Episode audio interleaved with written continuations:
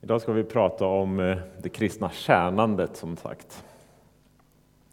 Jesus beskrivs nämligen som Guds utvalda tjänare i Matteusevangeliet.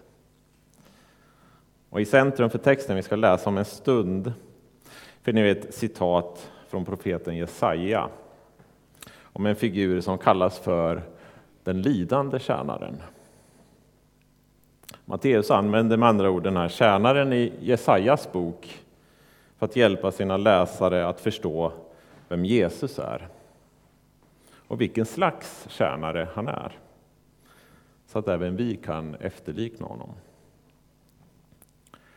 Men jag tänkte börja med att fråga vad er bild av en tjänare är. Tänker du kanske på en engelsk butler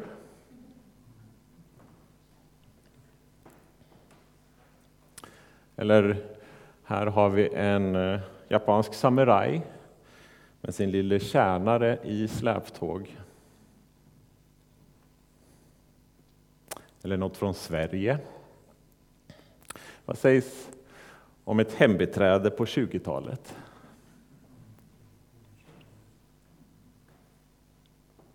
Eller Herrens tjänare? Guds son hängd på ett kors. Att tjäna kan se väldigt olika ut. Vi har till exempel samlats här i Elimkyrkan till gudstjänst. Bibeln är full av uppmaningar att vi ska tjäna Gud. Men Paulus säger också att Gud inte låter sig betjänas av människohänder, som om han behövde något. Så vem är det egentligen som tjänar vem? När vi firar gudstjänst här. Det hoppas jag att dagens berättelse ska hjälpa oss att förstå. Och den börjar med att Jesus kommer till en liten stad i Galileen. Det är sabbat, alltså judarnas vilodag, och folk gör sig redo att gå till synagogan. De har levt under romersk ockupation i flera generationer och det råder så kallad romersk fred. För judarna och många andra folk betyder det i princip att om du gör motstånd så blir du dödad. Men om du lyder så får du leva i fred och betala skatt eftersom romarnas militär är väldigt dyr i drift.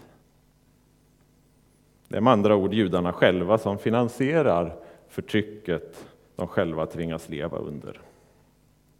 Det blir en ond cirkel, en situation som tycks helt hopplös. Men trots det verkar ändå många judar bära på ett hopp om räddning. De väntar på att det en dag ska komma en kung, som David, smord av Gud själv. Messias på hebreiska, eller Kristus på grekiska. Och just den här morgonen har en man från Nasaret kommit på besök i synagogan i den lilla staden. Det ryktas att den här Jesus kanske kan vara den kung som alla gått och väntat på. Gud verkar nämligen vara med honom, för det sker märkliga under omkring honom. Men inte alla som är övertygade.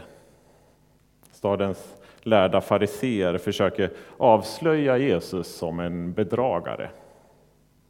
Tidigare på morgonen har de haft en uppgörelse ute på sädesfälten som jag predikade om för några veckor sedan, då Jesus påstod att han är herre över vilodagen.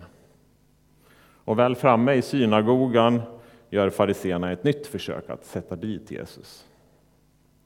Då de puttar fram en man med en förtvinad hand och säger Är det tillåtet att bota på vilodagen då? Det är givetvis menat som en fälla. Om Jesus inte botar mannen kan de säga att det bevisar att Gud inte är med honom. Och om Jesus mot förmodan skulle lyckas bota mannen så kan de anklaga honom för att inte följa Guds bud. eftersom Gud har förbjudit judarna att arbeta på vilodagen, även läkare. Jesus väljer att ignorera deras rävspel och svarar kort och gott att det är tillåtet att göra gott även på vilodagen. Sen helar han mannens hand. Fariséerna märker hur situationen liksom glider dem ur händerna. Så de slinker ut ur synagogan med svansen mellan benen och börjar planera för hur de ska röja Jesus ur vägen. Från denna stund blir det allt mer tydligt att varje gång Jesus gör gott, särskilt om han betjänar någon som inte anses förtjäna det, så tar han ett steg närmare sin egen död. Och historien fortsätter så här. Jesus fick veta det, alltså att fariseerna planerade att döda honom, och drog sig undan därifrån. Många följde med honom, och han botade alla och förbjöd dem strängt att avslöja vem han var, för att det som sagts genom profeten Jesaja skulle uppfyllas. Detta är min tjänare, som jag har utvalt den som jag älskar och som min själ har sin glädje i. Jag ska låta min ande komma över honom och han ska förkunna rätten för folken. Han ska inte träta och ropa och ingen ska höra hans röst på gatorna. Han ska inte bryta av det knäckta strået eller släcka den tynande lågan, utan han ska en dag föra rätten till seger och hans namn ska ge folken hopp. Många hoppas som sagt att Jesus ska vara Messias, den här kungen av Davids ett som judarna väntar på. Men när folket efterhand märker att han inte beter sig som en mäktig kung borde göra, så blir allt fler besvikna. Och när Jesus så småningom kommer fram till Jerusalem får fariseerna sin önskan uppfylld. Folket har fått nog av Jesus och utlämnar honom till romarna som avrättar honom på det mest skamfulla sätt de vet genom att spika fast honom på ett kors. Historien borde ha tagit slut med Jesus död. Ingen kommer ihåg korsfästa slavar eller upprorsmän som vågat trotsa den romerska freden. De är bortglömda sedan årtusenden. Men någonting oförklarligt sker med denne Jesus från Nasaret. Enligt Matteus och de andra evangelieförfattarna uppstår Jesus från de döda och visar sig för sina lärjungar vars värld vänds upp och ner. Med sin uppståndelse bevisar Jesus att han är Messias, det vill säga kungen som ska rädda dem. Samtidigt verkar han inte ett dugg intresserad av att köra ut romarna som alla hade hoppats på. De har missförstått vem Messias är.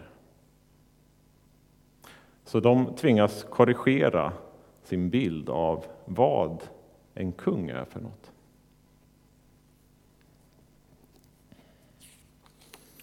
Jag föreställer mig att några av dem måste ha börjat lusläsa sina heliga skrifter. Och när de plockar fram Jesajas rulle så upptäcker de en massa beskrivningar som stämmer in på Jesus liv och död. Det är ett antal dikter som Matteus alltså citerar. Om en figur som kallas för Herrens lidande tjänare. Jesaja nämner honom aldrig vid namn. Så det vilar liksom något gåtfullt över honom. Men nu fattar äntligen lärjungarna hur det ligger till. kungen, Messias som de väntat på och Herrens tjänare som Jesaja beskriver. Det är samma person.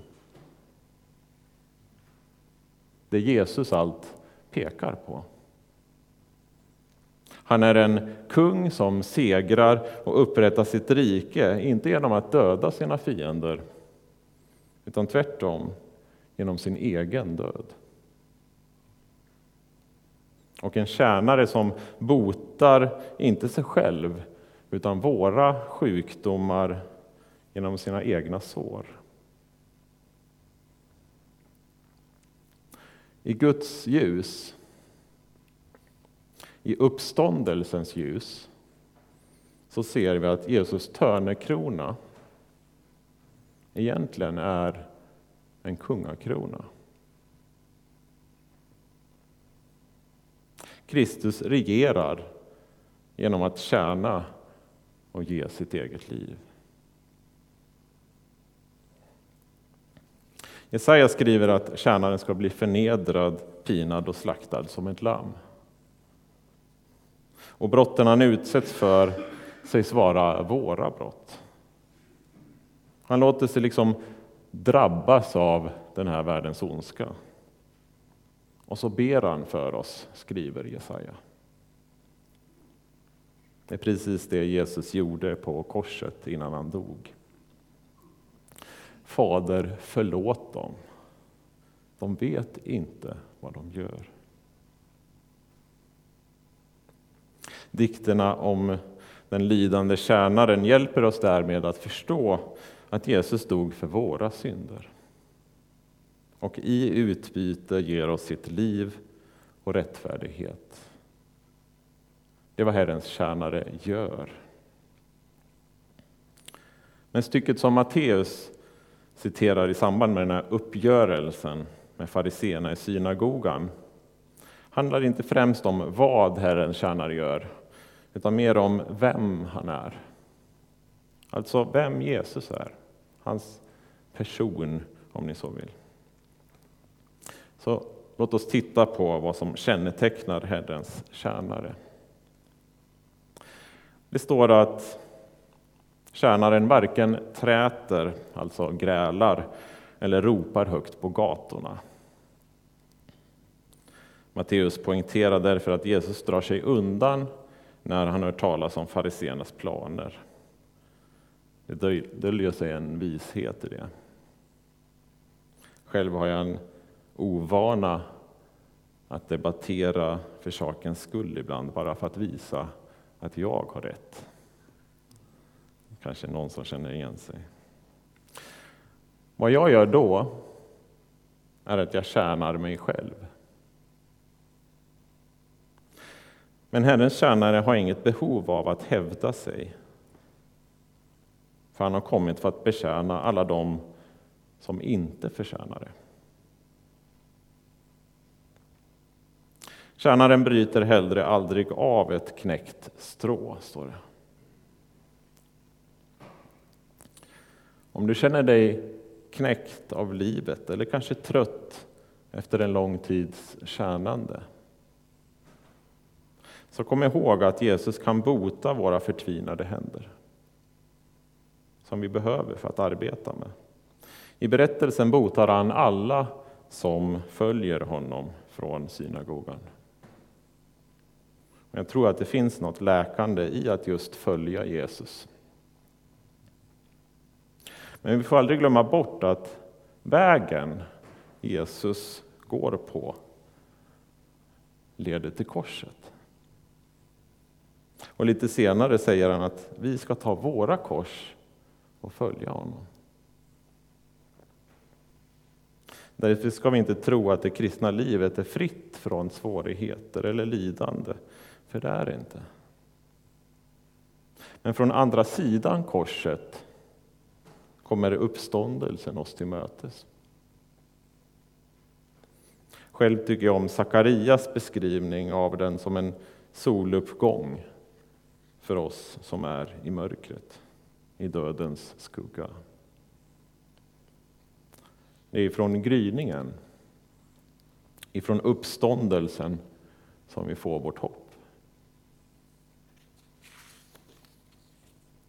Jesaja skriver också att Herrens tjänare aldrig släcker en tynande låga.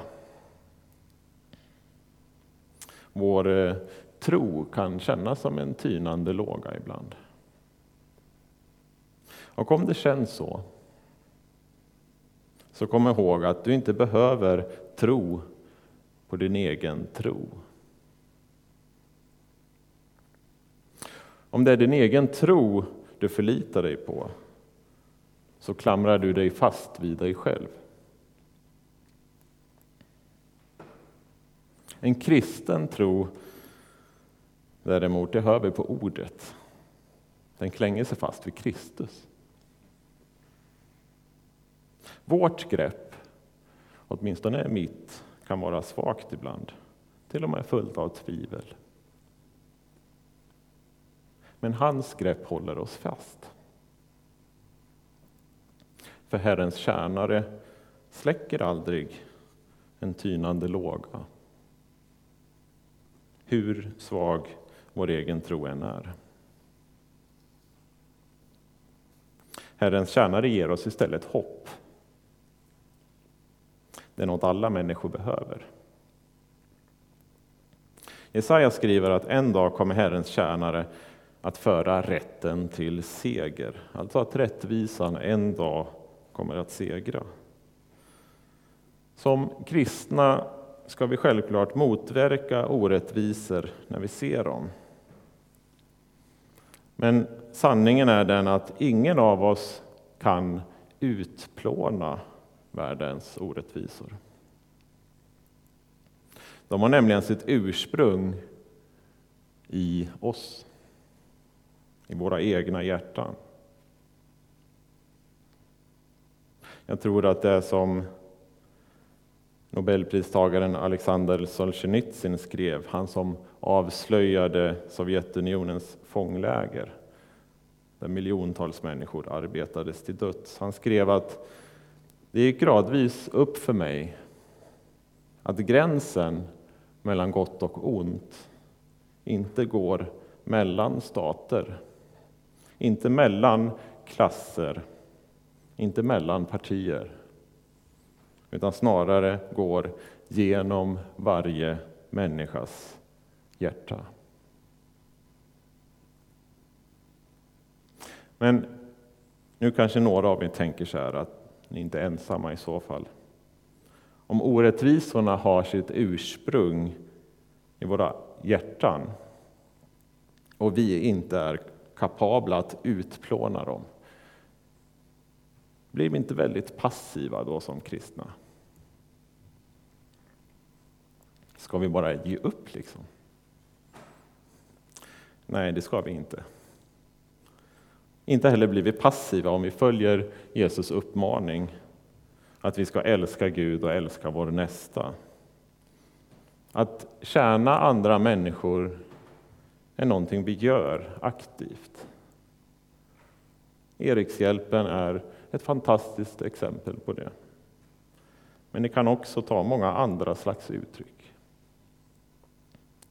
Fast huvudpoängen är inte att Gud behöver en massa tjänare som liksom uträttar hans ärenden på jorden. Gud har nämligen gjort sig själv till tjänare när han sänder sin son till världen.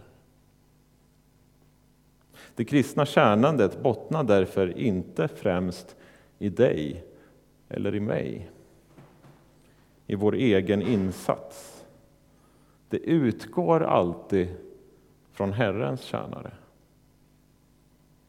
Och därför är det Jesus vi tillsammans behöver vända oss till först.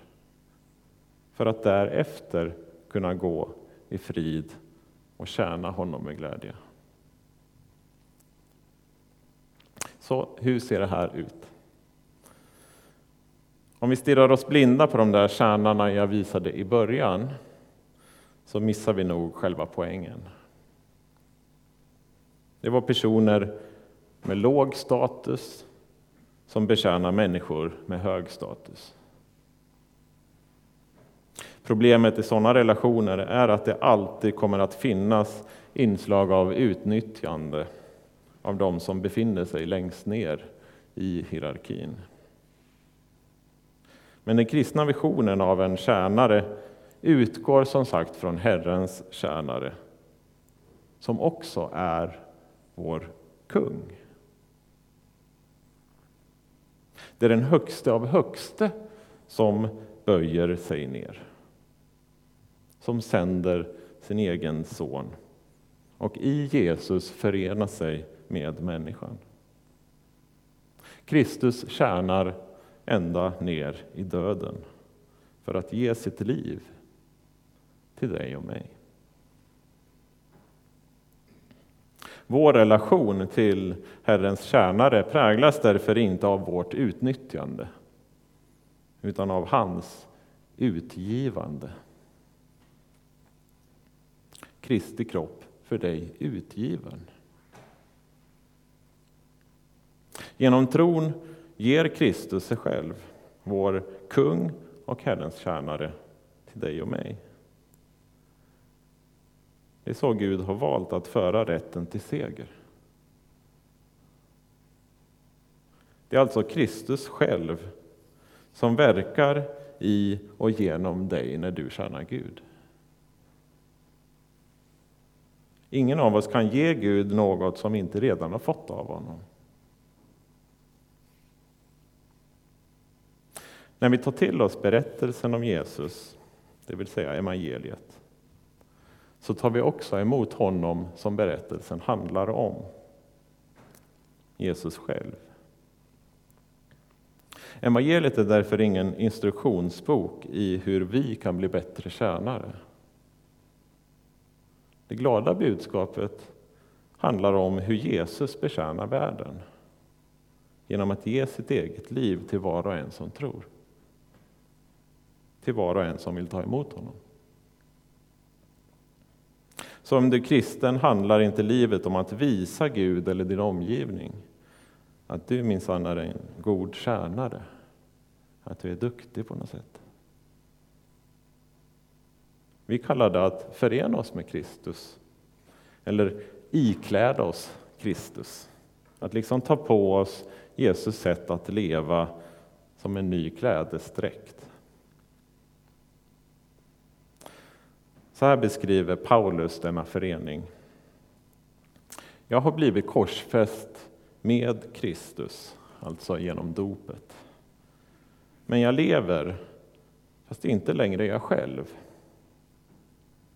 Det är Kristus som lever i mig. Det är Kristus som lever i mig. När du tar emot Jesus i tro tar du också emot Herrens tjänare som verkar i och genom dig. Så fokusera inte först på vad du ska göra för Gud, utan börja med tacksamhet för vad Gud redan har gjort och fortsätter göra för dig, i dig och genom dig. Då kan vi tjäna Gud och vår nästa utan att ge oss själva äran. Eftersom det är samma Kristus genom en och samma ande som verkar i, genom och mellan oss alla.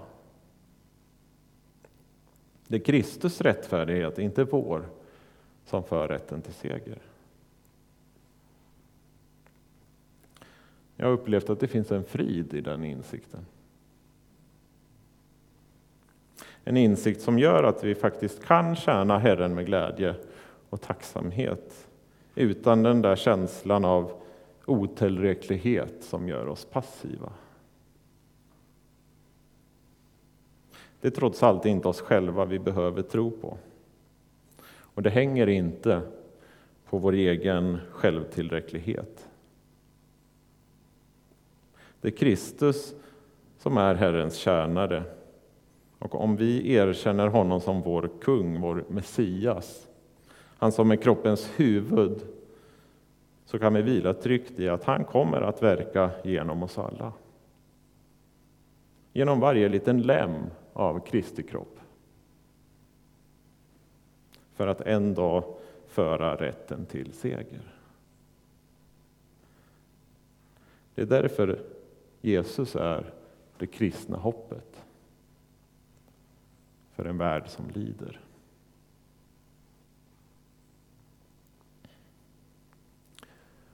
Låt oss be.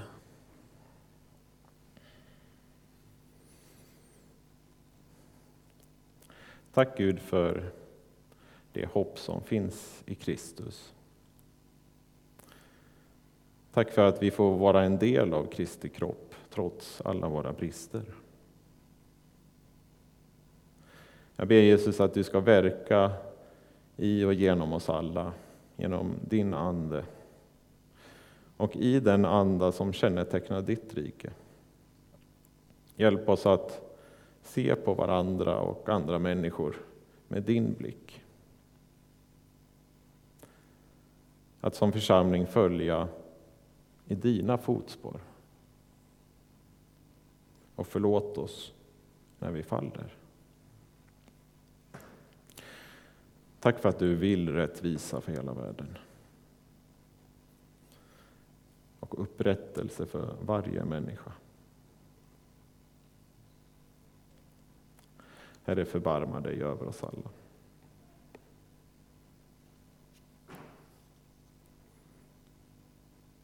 Amen.